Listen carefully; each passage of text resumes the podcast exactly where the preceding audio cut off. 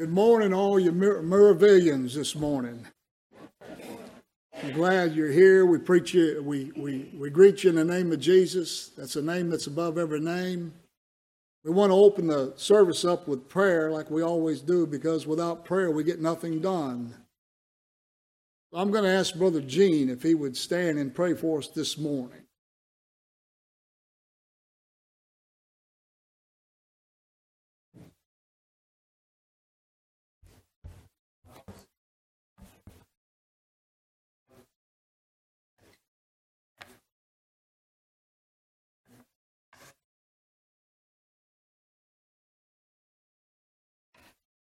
You would, let's all stand. Page one hundred thirty.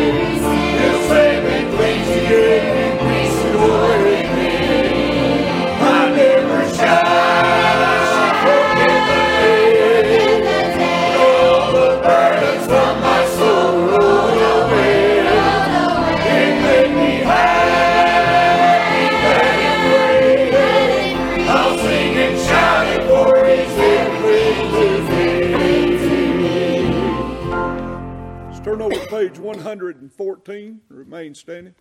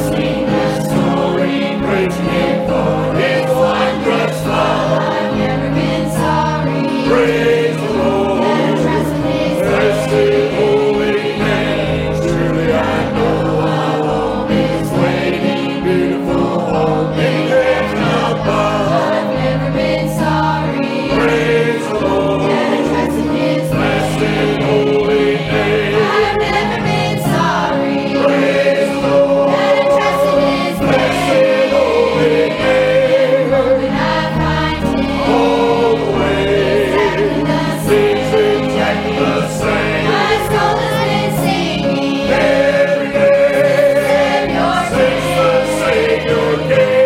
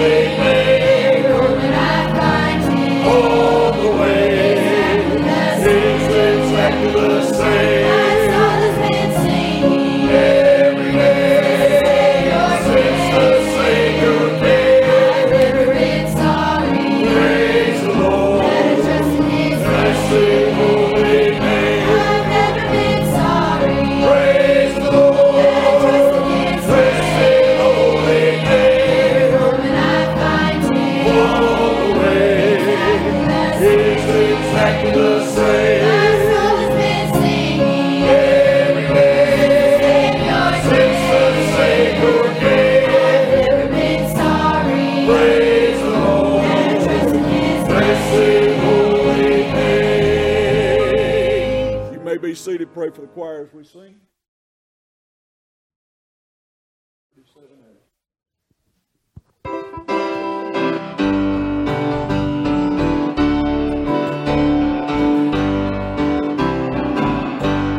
a long time I traveled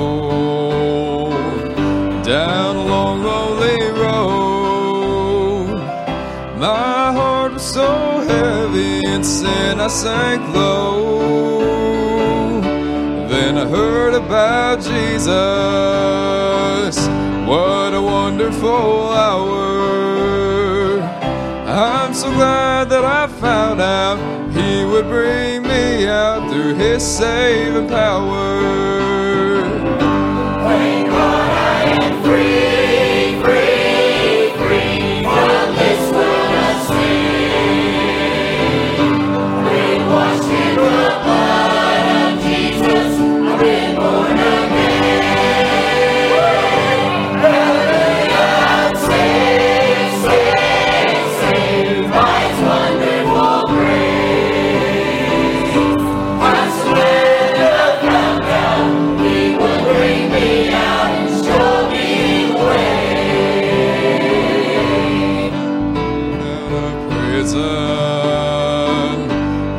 Taking its fight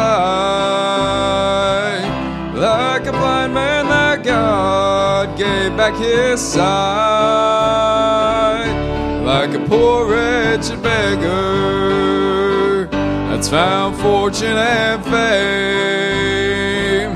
I'm so glad that I found out He would bring me out through His holy name. Thank God I am free.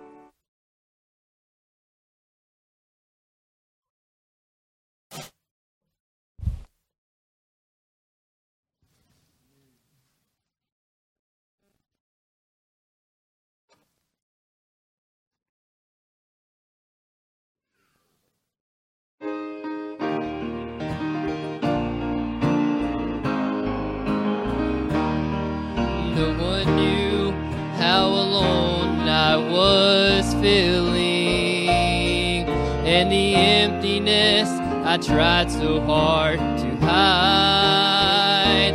Though I laughed and said my life was fine without you, well, I was covering up the secret tears I cried. But then one day someone told me of your mercy and the love you showed on a hill called Calvary. There you died and purchased my redemption, and then you broke sin's power and set my spirit free. I'm amazed that you love me. I'm amazed how you did. Through your precious blood I found pardon, and my sins are washed. They're all washed away. All my sins are washed away. Yes, it's true. There've been days when I failed you, and Lord, you know the many times I've gone astray. But I've learned your love is stronger in my weakness, and your ear is open every time I pray. No one else has ever cared for me like you, Lord. Other friends could never be as close to me. I'm not afraid to face the problems of tomorrow, knowing you are everything I'll ever need. I'm amazed that you love me. I'm amazed how you did.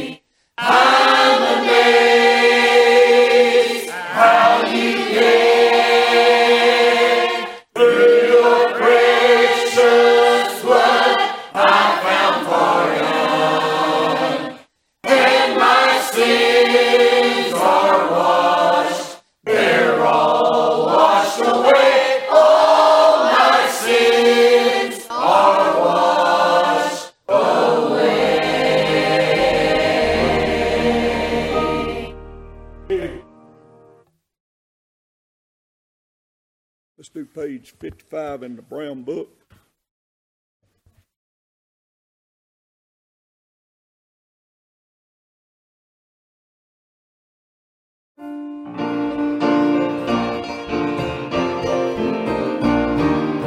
It won't be very long till this short life shall end. It won't be very long till Jesus shall be saved. It won't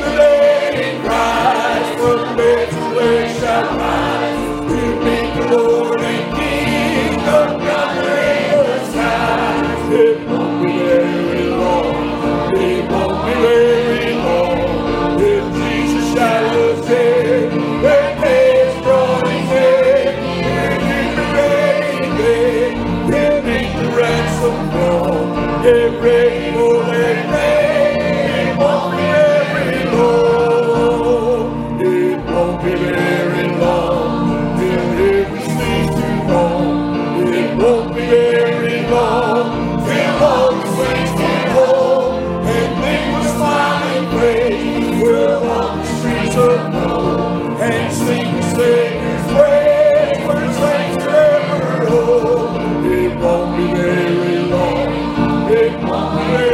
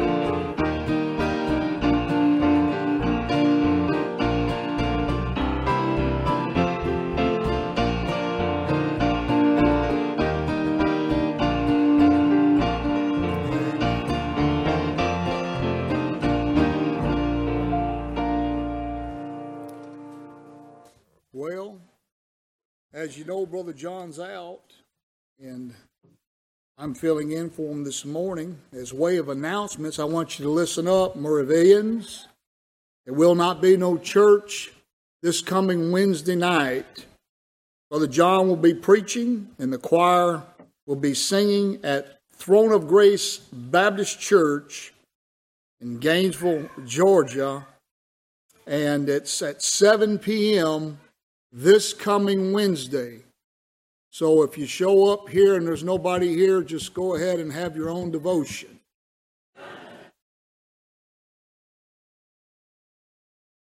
And it's time, it says in the announcement, it's time uh, again for this year. We have started to collect the items for the Thanksgiving baskets. And I'll tell you, last year that was a blessing to be a part of, to try to help people, the poor people that are around us. And we're collecting green beans, mac and cheese, cranberry sauce, stuffing, and Brother John has added butter and butter sticks and frozen pies. So if you can bring them to the church, the families that would receive that, it would be greatly appreciated. I got one announcement. I know it's got it just a date in the uh, bulletin, but we do have the officers' banquet coming up uh, where we take all the officers in the church out to eat uh, just to show our appreciation for what they do through the year.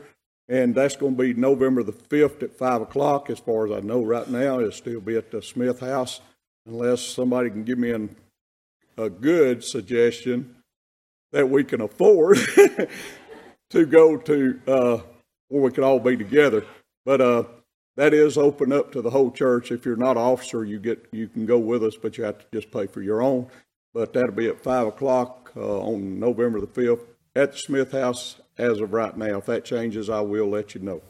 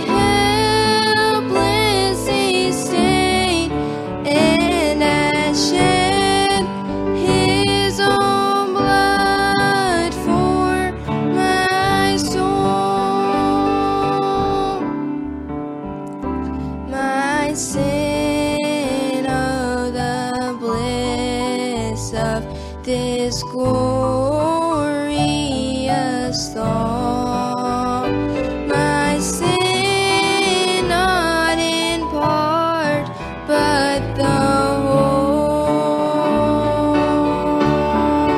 It is nailed to the cross, and I bear it no more. Praise the Lord, praise the Lord, oh my soul. It is well with my soul. With my soul.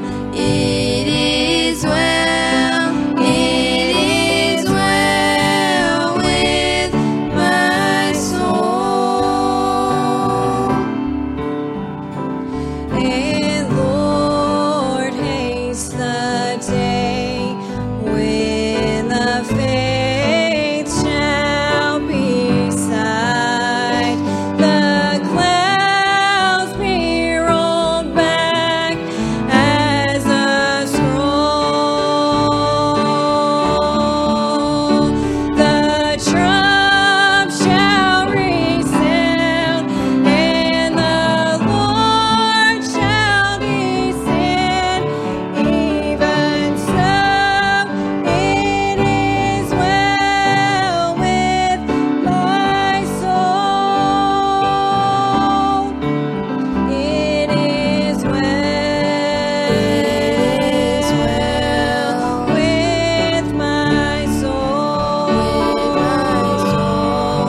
It is well, it is well with my soul.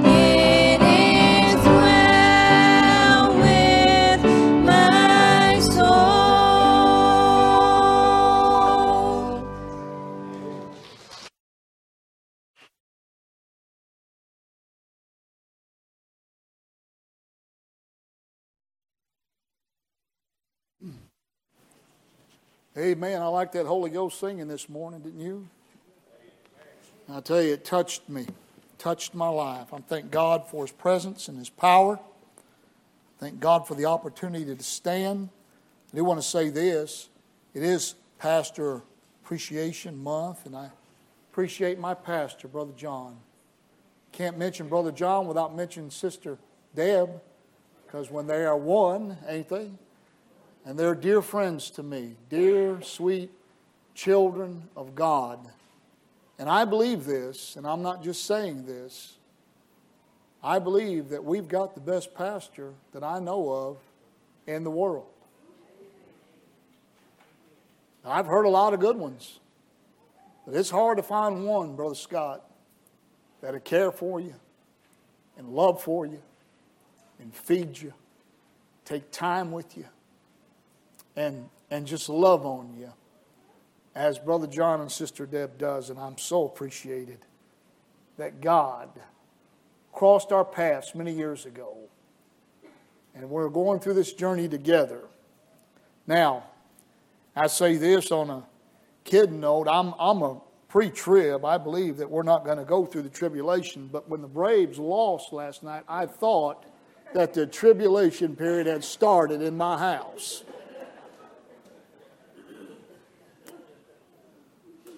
But then I saw Tennessee whip Alabama, and I got back right on the doctrine. Amen.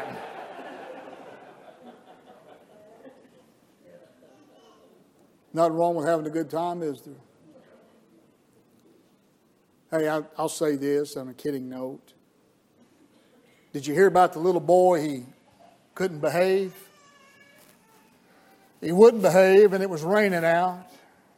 And his mama couldn't do anything with him. And she said, "Henry, why can't you be a good little boy?" He said, "Well, I will, Mama, for a dollar." And she said, "No, why can't you just be like your daddy and be good for nothing?" Of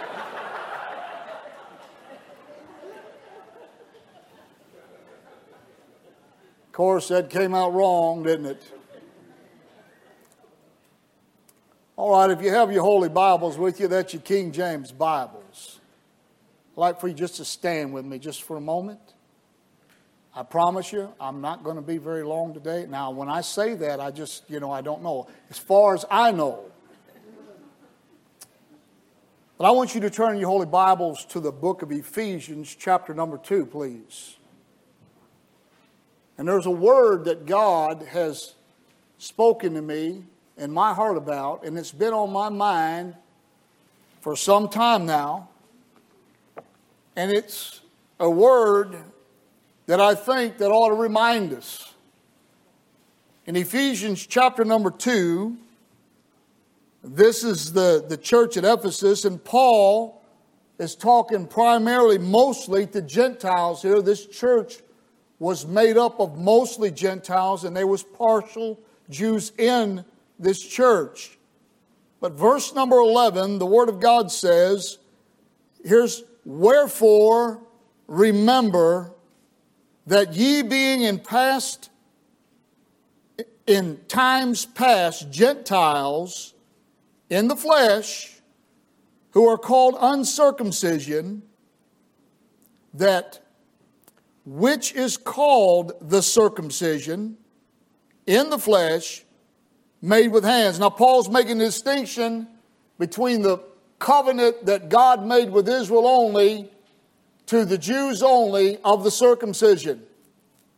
And verse number twelve, Paul is reminding them this. He says that at the time ye were without Christ, being aliens from the commonwealth of Israel, and strangers from the covenant of promise, having no hope, and without God in this world. But thank God for the next verse that we come to.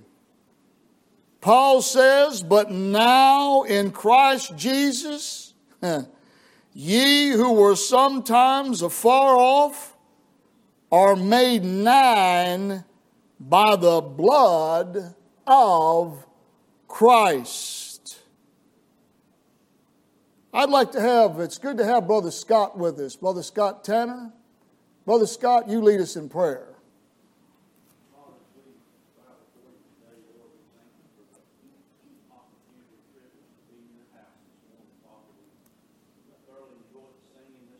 Yes.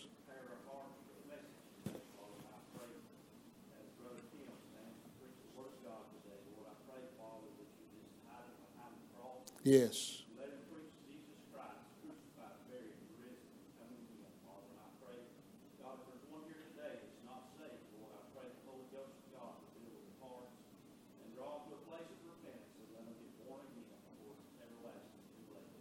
I pray you bless the service, meet the need of every heart in this building. Yes.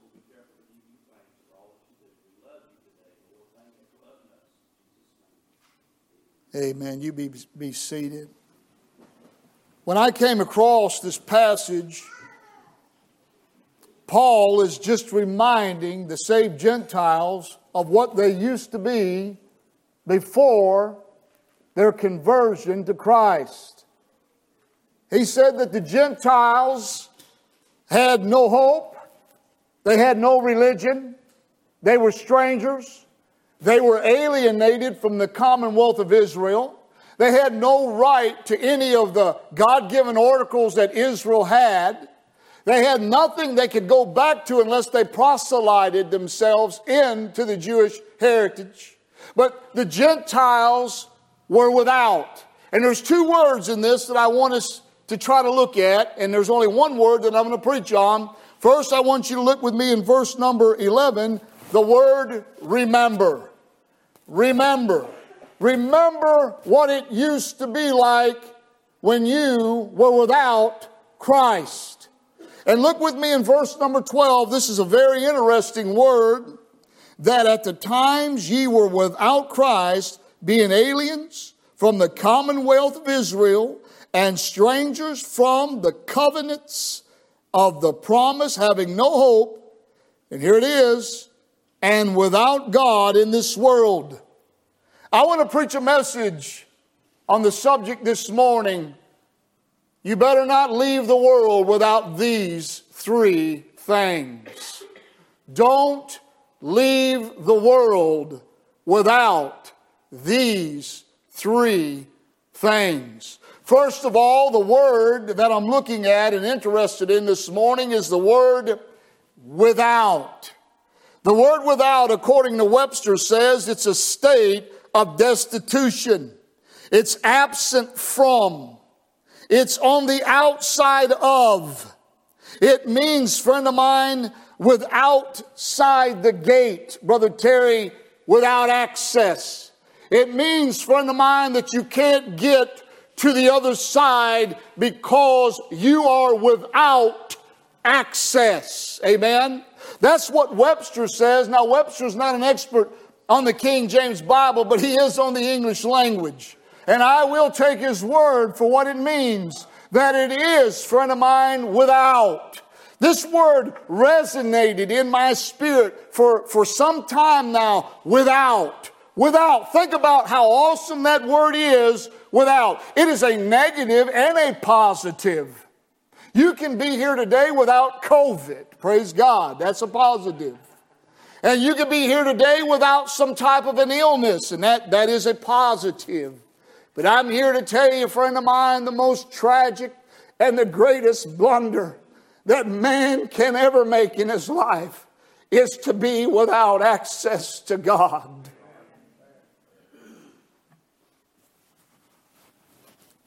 It's interesting, Brother Scott, I looked it up.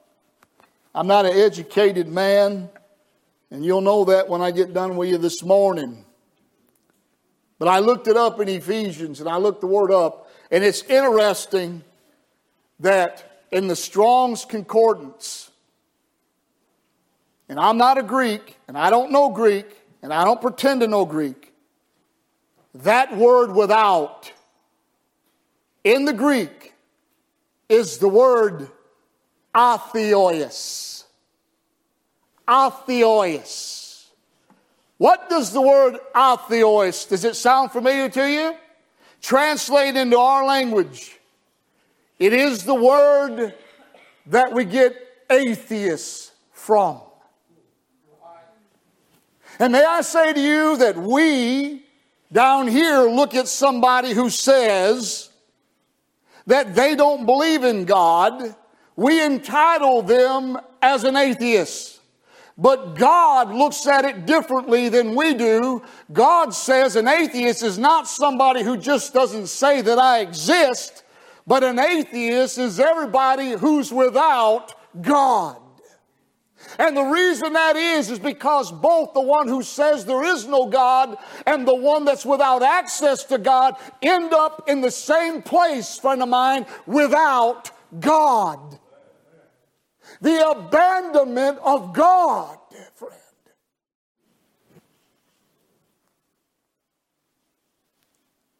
May I say to you today that the first thing that we need to look at hurriedly, it's found in Hebrews eleven, verse number six.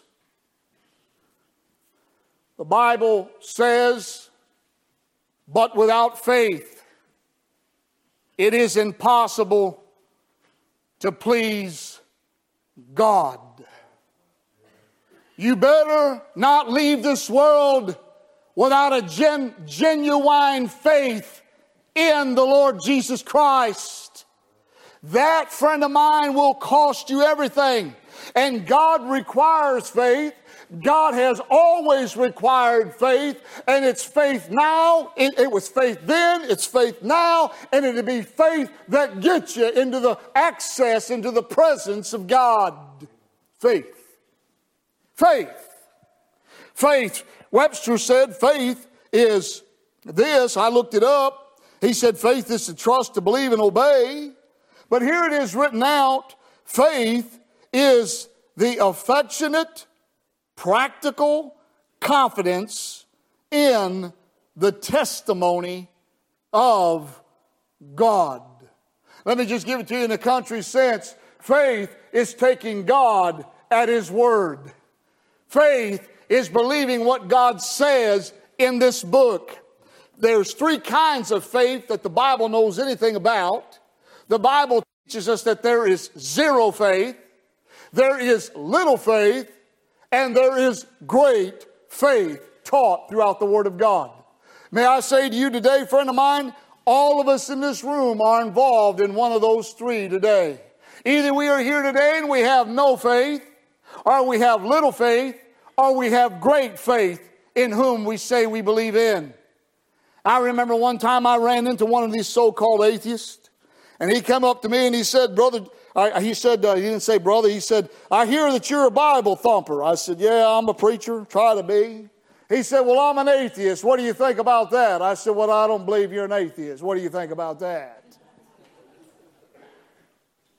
Boy, that'll stomp him up. He walked over to the workbench chair, got frustrated, and come back, and he said, well, the problem I got with you is you can't believe, uh, you cannot prove to me, to make me believe that there's a God. I said, I can't make you to believe anything, and I can't prove to you God. But the problem you got is bigger than that. You can't prove there's not a God. Well, that locked his jaw.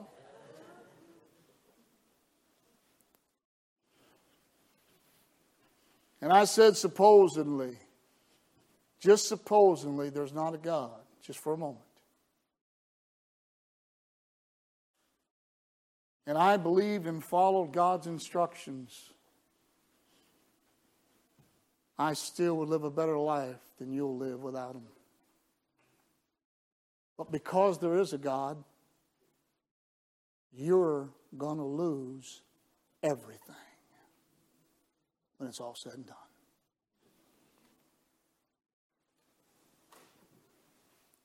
Without, without God, it's a terrible thought, isn't it, Brother Ron? And we need to be reminded that there's people all around us today, friend of mine, that are without faith in this world. And it's our job as Christians to share our faith. Uh, to, to listen, to, to tell people that there's a God and give them a reason why God uh, lives inside of us. And, and when they ask us to be able to share our faith, friend of mine, with a lost and a dying world that is lost without God and without hope. I'm going to tell you what faith is not. Faith is not a feeling. Boy, we live in a generation today that everything's got to feel right in order for it to be done. I don't feel right. I don't feel like it. It doesn't feel just right on me. It doesn't, hey, the feel, the feel. Did you realize that your feelings, the most shallow part about any of us is our feelings, friend of mine? What if you ran on feelings when you operated your job and the way you operated your job? Just suppose for a moment today that you did, on Monday morning tomorrow, you didn't feel like going to work. What would happen, huh? You wouldn't get paid.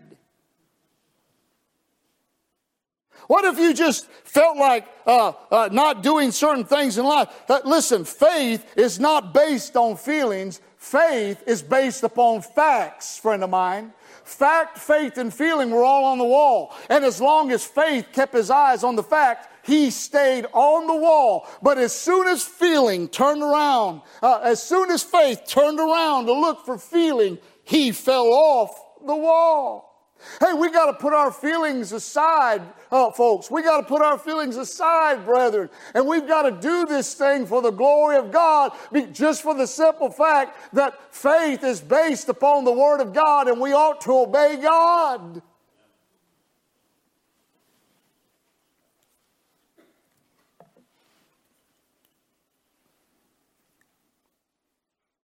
We believe God if we're in faith. Faith is not some feeling. Faith, Brother Warren, is not a stab in the dark. You know, you got these guys on T V preaching messages like faith is some type of a stab in the dark or something or another, that it's just some blind thing. Faith is not a stab in the dark. Faith is a walk in the light. The Bible tells us the entrance to thy word giveth light. The Bible says, friend of mine, the Word of God's a lamp unto my feet and a light unto my pathway. Uh, uh, uh, there was a man uh, years past, his name was Dwight L. Moody. And Dwight L. Moody said he kept praying for God to increase his faith. And he said his faith was stagnated, and he was getting kind of disappointed in himself, which we all do at times. And Dwight L. Moody come across the verse in Romans ten seventeen where it says, so, so then faith cometh by hearing, and hearing by the Word of God. Faith, friend of mine, is hearing the Word of God. Faith is believing the Word of God. And listen to me, this is important. And faith is obeying the Word of God, friend of mine. And that's all Noah did. Noah heard the Word. He heard the Word without a Bible. He heard the Word, friend of mine, without a choir. He heard the Word without a pastor. Noah heard the Word. He believed it was God on the other end of it. And then he took an axe and found some gopher trees, and he planed them out, and that obedience saved him and his house. Amen. How does your faith grow? You get in the book. And when I say the book, I'm talking about the authorized King James Version Bible. I'm talking about the holy, inspired Bible of God. Hey, I got no time to argue with some preacher, uh, some preacherette somewhere that can't find their Bibles. We got people today that claim to be preachers and can't even find their Bibles. And I know they're not preaching the Word of God because, friend of mine, they're preaching out of some other version. Now, friend of mine, uh, that man has, friend of mine, I believe with all my heart that the King James Bible is the authorized version. It is inspired of God. It is perfect. And what does it matter how God, what tools God uses, a friend of mine, to preserve this book. God has got the power to preserve it, and God written every word down by the inspiration of the Holy Ghost, and He preserved it for us, friend of mine. And the Word of God is not everything God knows. The Word of God is everything God wants us to know. God knows everything. Hallelujah. May I say to you this morning, friend of mine, you want your faith to increase? Open this precious book up. The Bible says in Psalm, uh, Proverbs thirty, verse five, every word of God is pure. Every word of God is pure. And He is a shield unto them that put their trust in Him. The psalmist said in Psalm one nineteen, verse number nine, you want to keep from sinning so much? Hey, Christians, we don't, we're not sinless, but we try to sin a whole lot less, don't we? You want to sin a whole lot less? Get in the Bible and find out what God says about, friend of mine, our lives, our conduct, and how we conduct ourselves down here. Psalms one nineteen and verse number nine said, where shall all the young man cleanse his ways? Here's the answer, by taking heed unto according to thy word. The reason people today, friend of mine, are sinning so much and so prevalent is the lack of the knowledge of the Word of God. You want your faith to grow? Get in the Word of God. Study the Bible, friend of mine. Study it out, and you'll see your faith, friend of mine, uh, grow and grow and grow in God, and you'll be able to trust God more and more and more as you believe His Word, and that you obey His Word, and that you follow Him, friend of mine, in obedience by faith. Do not leave this world without faith in God.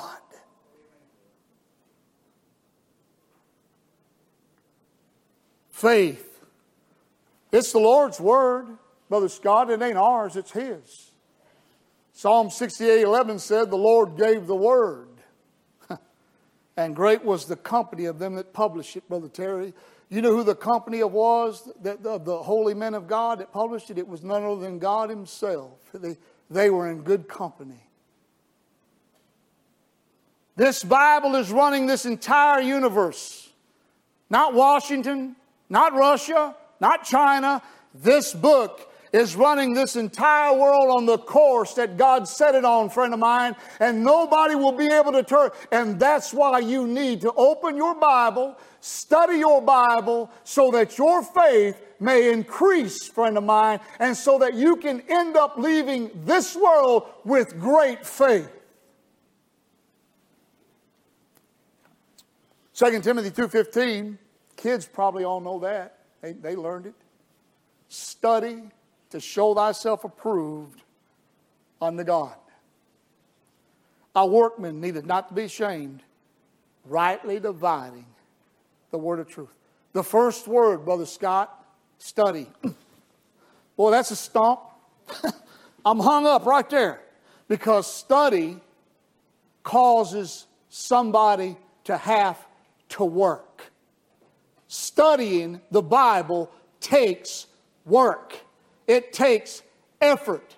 It takes, friend of mine, prayer. It takes, friend of mine, obedience. Study the Bible to show yourself approved unto God, and your faith will increase.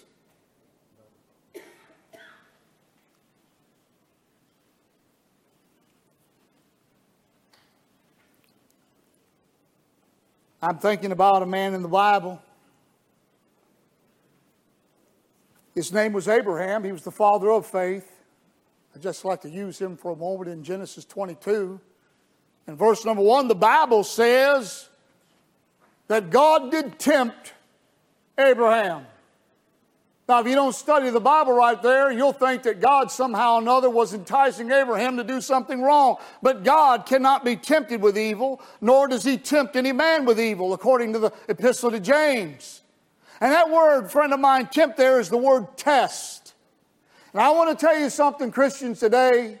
Your faith, if it's real, you can expect God to test it. Let me explain it to you like this. A faith that has never been tested is a faith that can never be trusted. Woo! I'm glad that God designed it that way. Could you imagine all of us Moravillians getting on a plane? Just imagine with me. And we're all on a plane and we're fixing to take a trip. And the pilot comes on and says, welcome to so-and-so flight. We're glad you're here with us. And by the way, this plane that we're on is brand new and it has never been tested. We don't know if it can fly or not.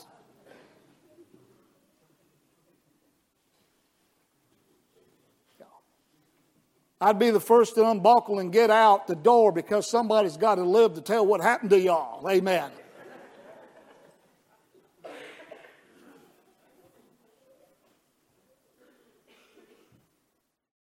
Or how would you like to show up to a dentist and the dentist says, how you doing? I'm doing fine. He opens up the drawer and there's a string and a pair of pliers there. They've been tested. Better yet, how would you like to have your first surgery? Huh? And you're nervous and the doctor comes up to you and says, you, you look kind of nervous. He said, I am. It's my first surgery. And the, the surgeon looks at you and says, don't, I know how you feel. This is my first surgery.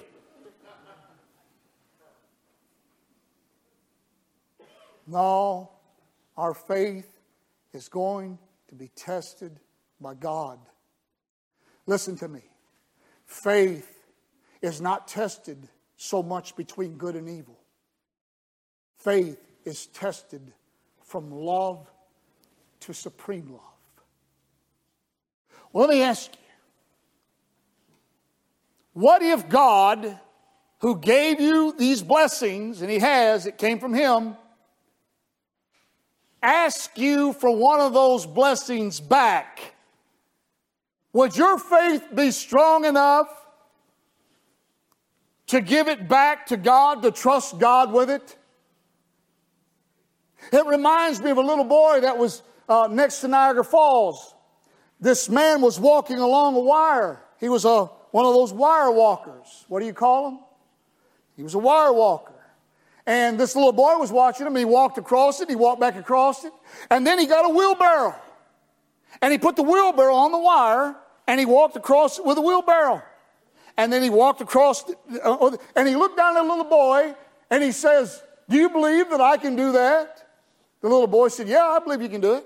He said, well, then why don't you come on in and get in the wheelbarrow? And the little boy shook his head and said, no, I don't want to get in the wheelbarrow. So it gets a little different when you got to get out and get into the wheelbarrow with God. But you know what the little boy said? He said, I can believe you do it, but I can't trust you with my life. I'm telling you that there is a God in heaven that you can trust, friend of mine, with the big things and the little things in your life. And this is what he asked Abraham. He asked Abraham for the mind. The test was not between good and evil.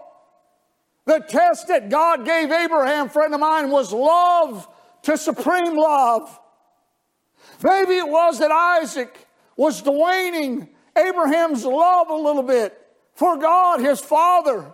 And God said, I want you to take your son, your only son, and carry him to Mount Moriah. I want you to set an altar up, and I want you, Abraham, to offer him up unto me. And Abraham, by faith, did exactly what God said. And I'm here to tell you, God's not mean. God doesn't want to take, friend of mine, things from you, but God will not play second fiddle to anybody or anything in our lives today. And if there's something that God's give you that's a blessing that turns, friend of mine, your heart away from God, perhaps God may ask for it back. Faith is, friend of mine, not asking so much of God and receiving of God. Faith is accepting, friend of mine, what God has given you already. Faith. Don't leave this world without it. Because without faith, it is impossible to please God.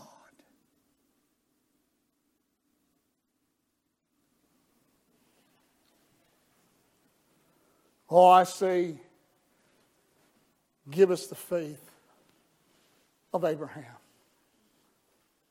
And say, oh God, I've had an illness. I've got an illness in my body now. I don't know what at all is going on in my body now. I told Brother John the other day, I said, Brother John, I'm going to stay with the Lord Jesus Christ if they got to wheel me in here in a chair. He said, I'll sit right next to you and drool with you myself. Amen. But it's accepting what God's given us. If it's good or if it's bad. You see, this is why a lot of Christians have a falling out with God, because their faith is so little in who they say they believe in that they can't trust Jesus to get them across to the other side. Well, I mean, we've got people today that say they believe in the Lord, friend of mine, and, and, and they'll get on a jet plane and they'll look at a pilot. Hey, look, there'll be a guy there with a blue suit on with wings. And this guy is flying around in tons of freight, tons of steel, tons of fuel. And we'll look at his wings and say, well, I can trust that guy with my whole life and get on there. And we don't even know if he's qualified to fly the thing or not. We just trust that he can. And yet some of us cannot even ask the Lord sometimes to bless our food when we're over hungry. Oh, friend, today, God is warning some faith. Where is your faith?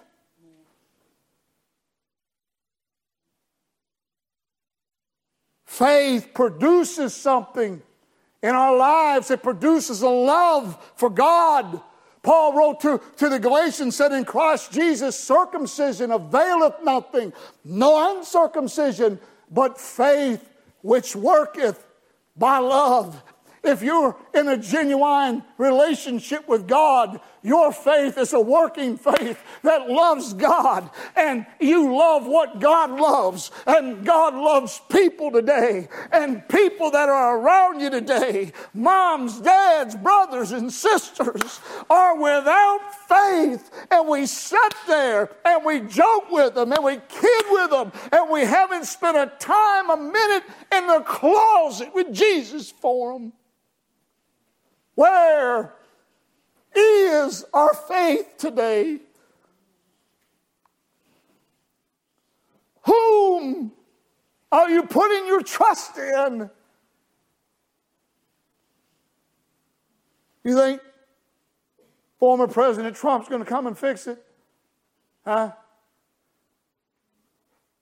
You think Joe Biden, President Biden's going to fix it? Hey, President Biden needs a good dose of Holy Ghost, heaven-sent salvation, and that'll fix it. And if President Trump is lost, he needs a good dose of Holy Ghost, heaven-sent salvation. That'll fix it. Our country, a friend of mine, needs to return back. I sat in my closet, and I'll say it to the church. I prayed, oh God, return us back to the forefathers of our faith, that our fathers uh, that started this country said, this country will not exist without faith in the Word of God.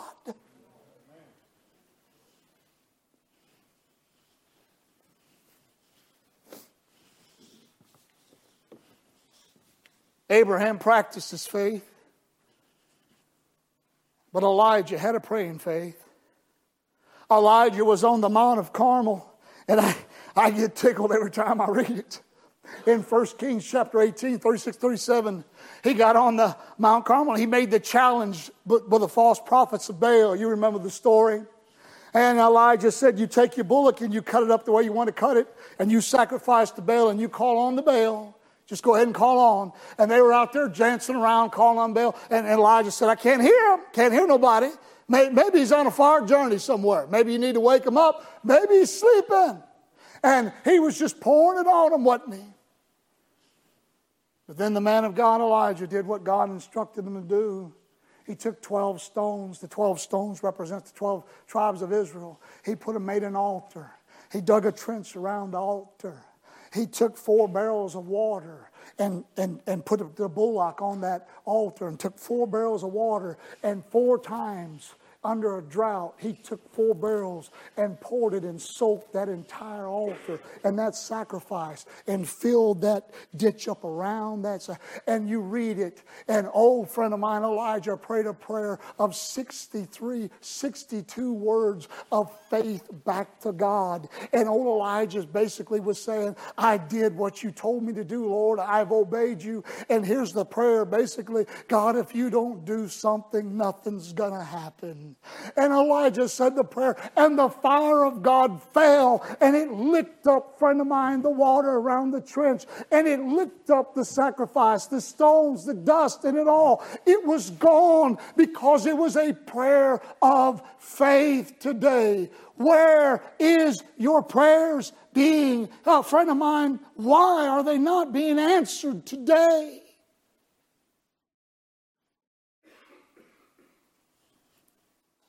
It's only natural for a Christian to have his prayers answered.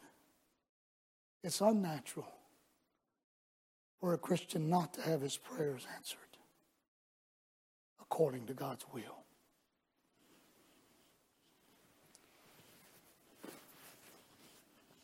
Faith. The second thing, you all still with me? Stay tuned in now. Don't change the channel. Okay? Leave it right there a minute. Better not leave the world without faith. The second thing you better not leave the world with is in Hebrews chapter nine. And the Bible tells us in nine twenty-two, it says, almost all things by law is purged by blood. Excuse me. And without the shedding of blood, there is no remission. You will not get to God apart from the blood of the Son of God. Amen. Better not leave this world without the blood of Jesus covering you. And Hebrews, uh, the first from eighteen to twenty-two, the word blood is mentioned six times in there. It's always been by blood. I'm losing my voice. It's always been by blood. When Adam and Eve sinned, God uh, uh sent cherubims into that garden. They took animals, they skinned them, and they shed blood. I don't know how God conveyed the message to Adam and Eve that it was blood. I'm speculating that the angel looked at the ground and looked at the blood and looked at Adam. I'm speculating that the cherubim looked at the blood and looked at Eve. And God, through revelation, communicated to them that the only way that you'll be able to meet me is by blood. The only way you'll have fellowship with me is by blood. I'm telling you today, friend of mine, and you go to the first sacrifice of Cain and Abel, two brothers. Cain carried the best of his fruit out to, to God. God would not accept it. You know what the Bible says, Brother Terry? The Bible says they've went the way of Cain. What does it mean to go away of Cain? It means to try to approach God, friend of mine, by your own means. It means to take something that you did and offer it to God, and God can't accept it, friend of mine. And what was Abel? Abel's sacrifice was blood. And the Bible says it was a more excellent sacrifice. And may I say to you today, this morning, to the church this morning, friend of mine, it's always been by blood. And without the shedding of blood, there's no remission. And you know, friend of mine, what the way of, of Cain is. It's to sit in a congregation like this, wearing a religious mask and pretending to be something that you're not, friend of mine. That's what, friend of mine, religion does. Religion will fool you right out of heaven. Religion's the quickest route to the fire. If, friend of mine, if you have a religion that's not carrying you to the Word of God and not carrying you closer to the Lord Jesus and not carrying you to the songs of God and not carrying you to the people of God, why would you trust it to carry your soul out of your body when it leaves your body? It better be by blood. Blood. Revelation five and nine said they sung a new song. Not worthy to take the book and open the seals thereof, for thou wast slain and hast redeemed us to God by thy blood, out of every nation, kindred, tongue, and people. If you see the inside of God's heaven, you're going to shout and sing over there because of the blood. The blood of Jesus Christ, friend of mine, was shed on a cross many years ago. And all the Old Testament figuratives, friend of mine, of animal sacrifice was a shadow of Jesus Christ that would come. Listen, this thing started with one lamb for one man. Then it was one lamb for one family. Then it was one lamb for one nation, and now it's one lamb for the entire world. For God so loved the world, uh, that he gave his only begotten Son, uh, that whosoever believeth in him should not perish, but have everlasting life. For God sent not his Son into the world to condemn the world, but that the world through him might be saved. What have you done with the blood of Jesus Christ? You know why people today are coming in and out of the churches like a bum, uh, like a train passes a bum on the side of the tracks. It's because, Brother Leo, they ain't been washed in the blood. I remember when I got washed in the blood, Brother Scott. fifty-six Dunlap Street, Gainesville, Miller, Gainesville, in an old-fashioned order when I couldn't get to God, God came to me. I didn't know hardly anything about the Bible. There was just two things I knew that night, who the sinner was and who the Savior is. God revealed that to me by the Holy Ghost. I didn't know what was going to take place. I stepped out. I failed trying to get down to the altar.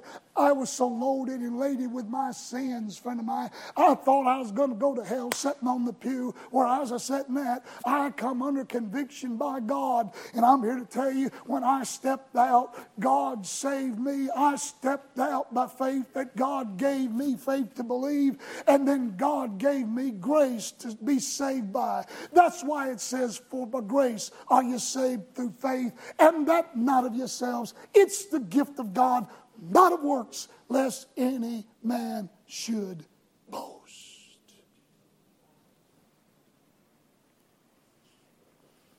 Grace supplied the blood, and faith must apply the blood.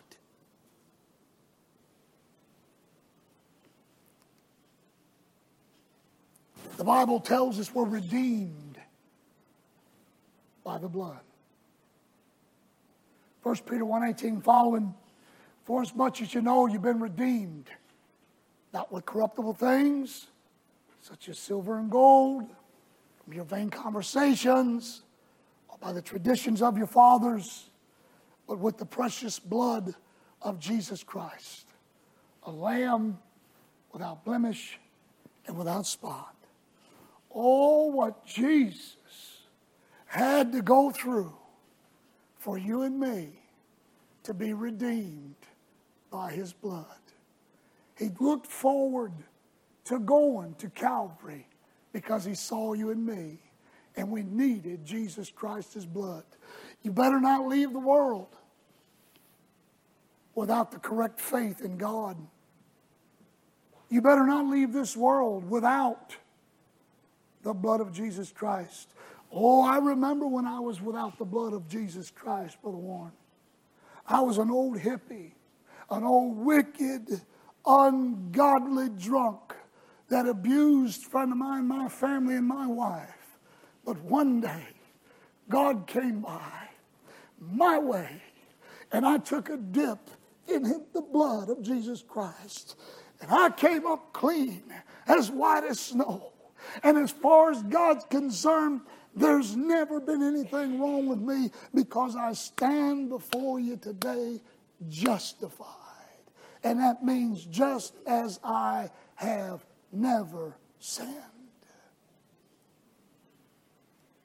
That's what the blood of Jesus to do.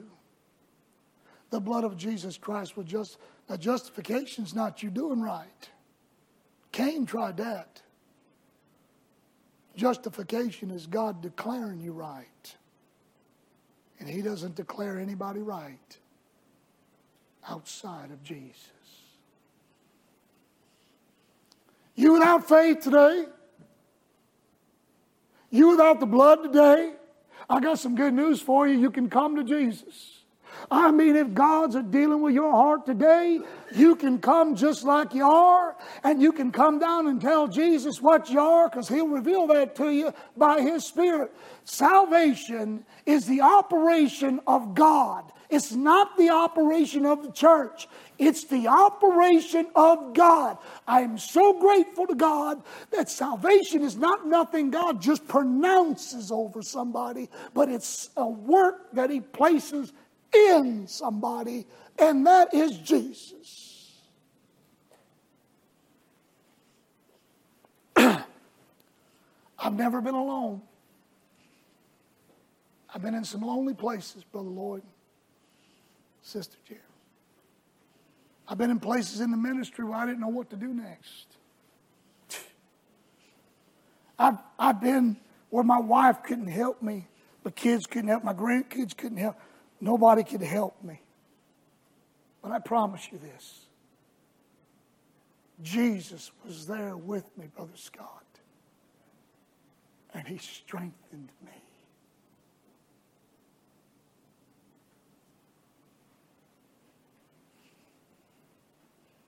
Whom have you placed your faith in?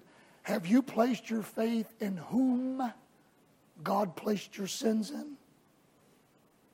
If you have, it's genuine faith. Lastly, y'all, y'all did good today. Amen. My voice is gone. I've got some kind of a sinus thing going on. I think Mike gave it to me a while ago. He come down to me and he wasn't looking good. And like a dummy, I leaned over on him and said, "What's going on?" "I got bad sinuses."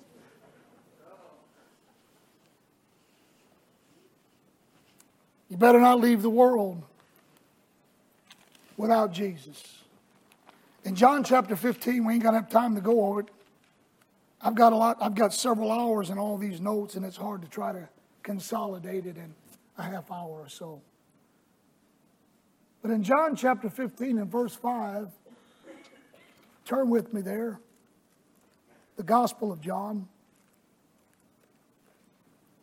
chapter fifteen. Jesus is teaching about fruit bearing. And He's talking to His disciples, and that's what we are today. We're His disciples. We're not apostles.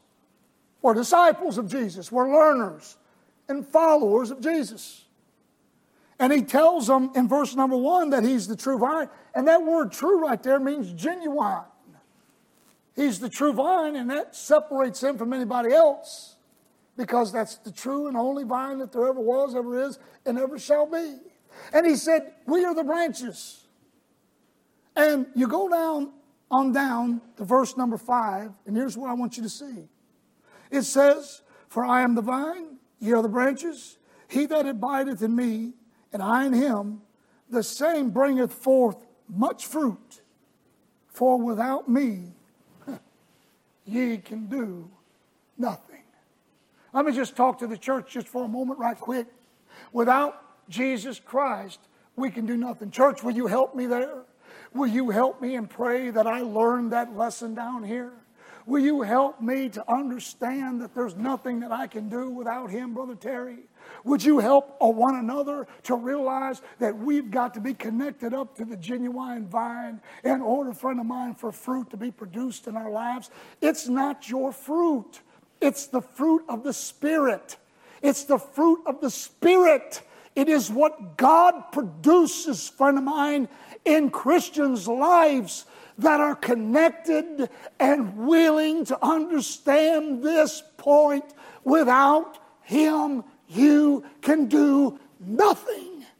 The reason I believe, friend of mine, we're so dried up today is we're trying to do stay, things without God the Holy Spirit. And it won't work. It doesn't work. It won't, it won't meet what God says. What does the Bible say to the New Testament church? Ephesians five eighteen. Be not drunk with wine where is in excess, but be filled. Be filled with the Spirit. Not filled with yourself. Not filled with the world. Filled with the Spirit. And when you're filled with the Spirit, you yield yourself to God. It's not a one-time feeling. I had to ask God to fill me with the Spirit this morning, Brother Scott. And tomorrow I have to ask Him to fill me again. It's an ongoing feeling. You don't tow a car to a gas station that don't run to put gas in its tank. It won't run it out. You only take a car, a friend of mine, to a gas station whose tank is empty, and you get your tank filled. What do you think about that? Amen. I think I'm right. But on the other hand, Paul said that in Christ Jesus I can do all things. Is that a contradictory? Oh, no. You can be made by Christ to do all things that God designed you to be. I've read commentaries, Brother Scott, and I've read brilliant men, way smarter than I'll ever be. And the common denominator of being filled with the Spirit of God is simply this: you becoming the person God intended you to be when He placed Himself in you.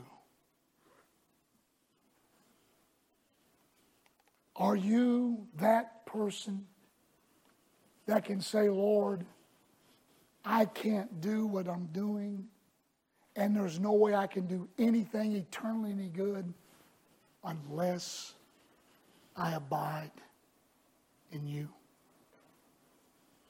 What are you trying to do without God? It won't work. God can't accept it. Paul write, wrote to Romans and twelve verse one, he said, I beseech you. You know what the word beseech means? I beg you. I beg you.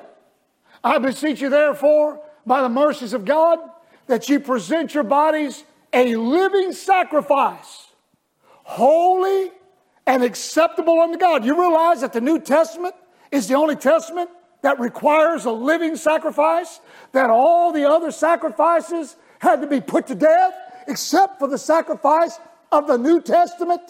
It's the living sacrifice. It's you and me filled with God's Spirit, true to the design that God designed us to be.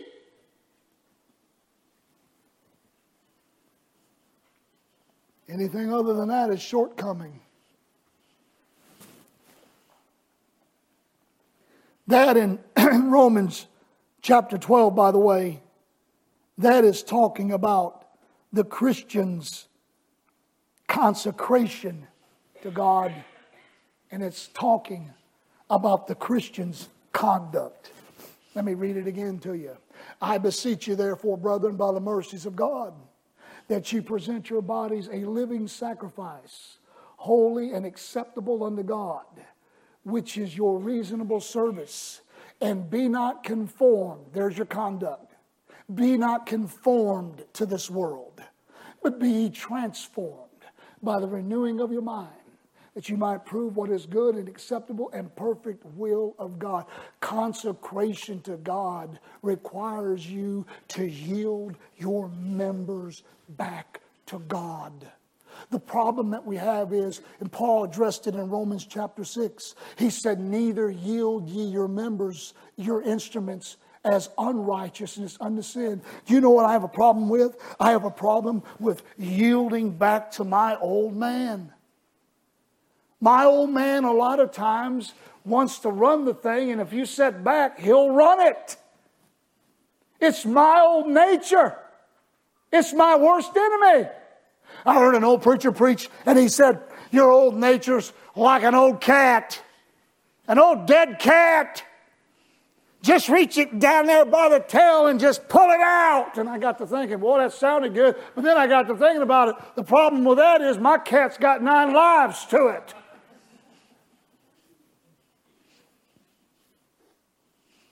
And it keeps wanting to come back.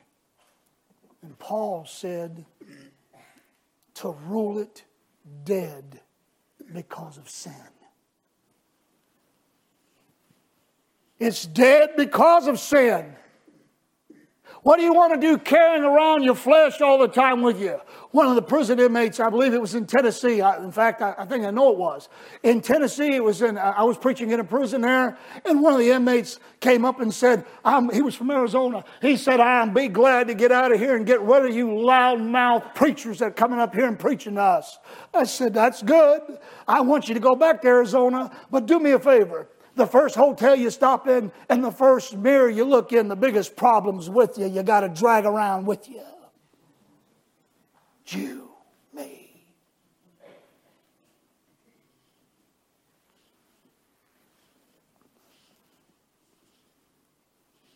Paul is teaching us in Romans that we're to yield our members to righteousness.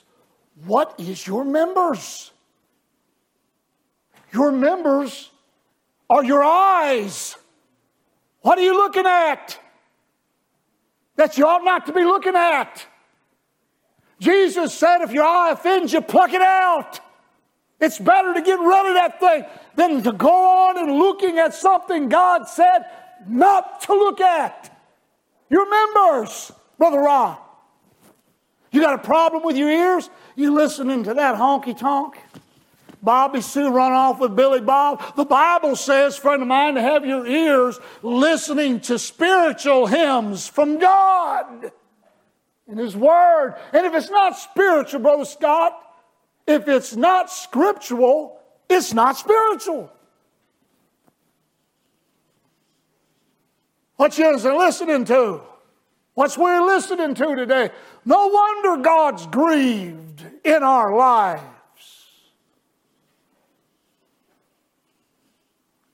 Take your two lips.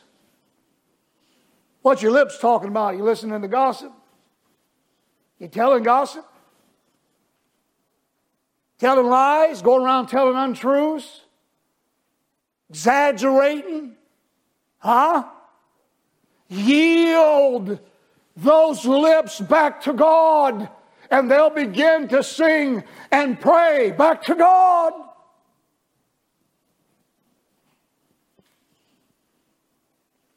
Your hands. What's your hands handling? What are you handling today that you ought not to be handling? The Bible says, friend of mine, hey, listen, to lift up holy hands. Without wrath, not doubting. The Bible says, cleanse your hands, ye sinners, and purify your hearts, ye double-minded. Your hands, friend of mine, is your works, what you do down here. What are you doing? What are you doing and who are you doing it for? Yield your hands back to God.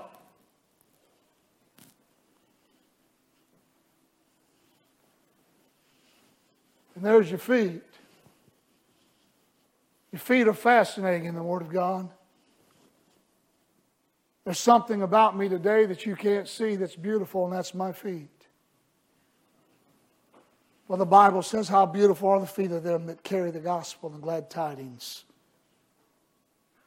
The reason that sinners came and they fell at the feet of Jesus and they kissed his feet was because those feet was carrying God.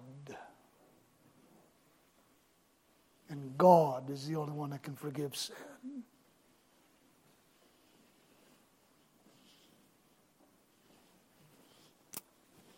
What's your feet shod with today? Is it shod with the preparation of the gospel of peace? Or is it like, friend of mine, a lot of people today, uh, a lot of, lot of Baptists today wearing sneakers. They're sneaking around doing things. Amen?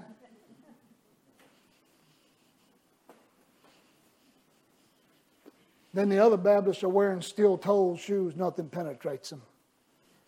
Hey, you can preach all day, sit there, and they'll fold their arms and look at you like a big-eyed boy at a picnic. They ain't going to do nothing. They, they said, I've already made my mind up. This is as far as I'm going. I'm not going any further because of little faith. You better not leave this world. Listen to this preacher right now. Listen to me. You better not leave this world without the proper faith, Bible faith in God. You better not leave this world without the blood of Jesus Christ covering you. And you better not leave this world, hear me, without a genuine connection to Jesus Christ, our Lord. The ones that are not connected to Him are the limbs that fall off. They're gathered together and they're placed in a fire. I'm closing. Without. Without.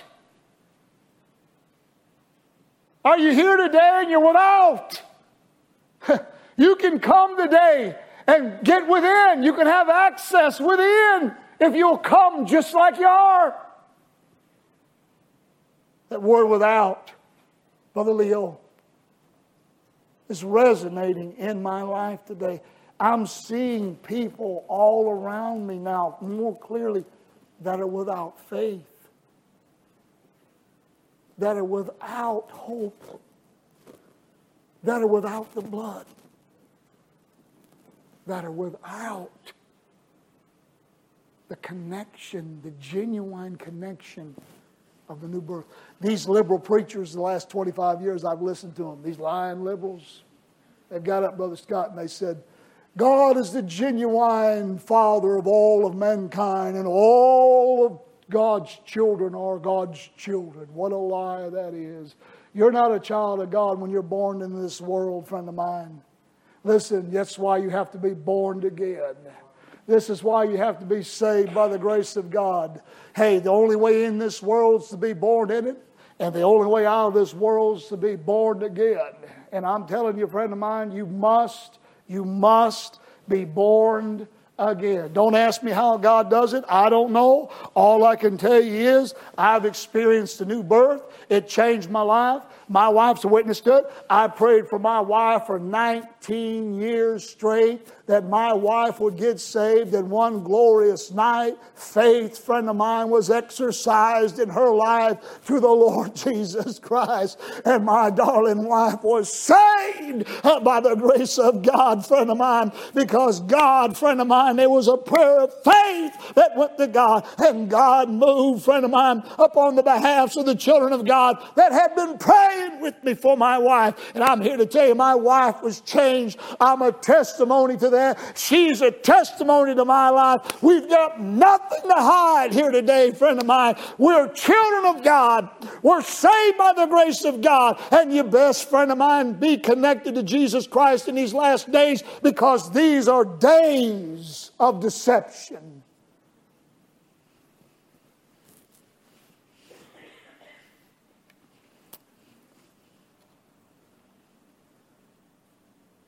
Paul said what?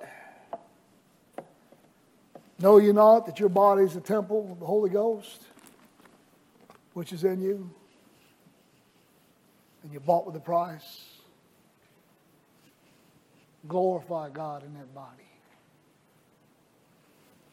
which is His. I'm not throwing off on nobody right quick, but I know preachers that better preachers than me. They're out on the internet. And I'm not on the internet. I don't, I don't. I don't get on that. As far as looking at all that stuff, all that mess out there, I don't want that mess. I got enough mess.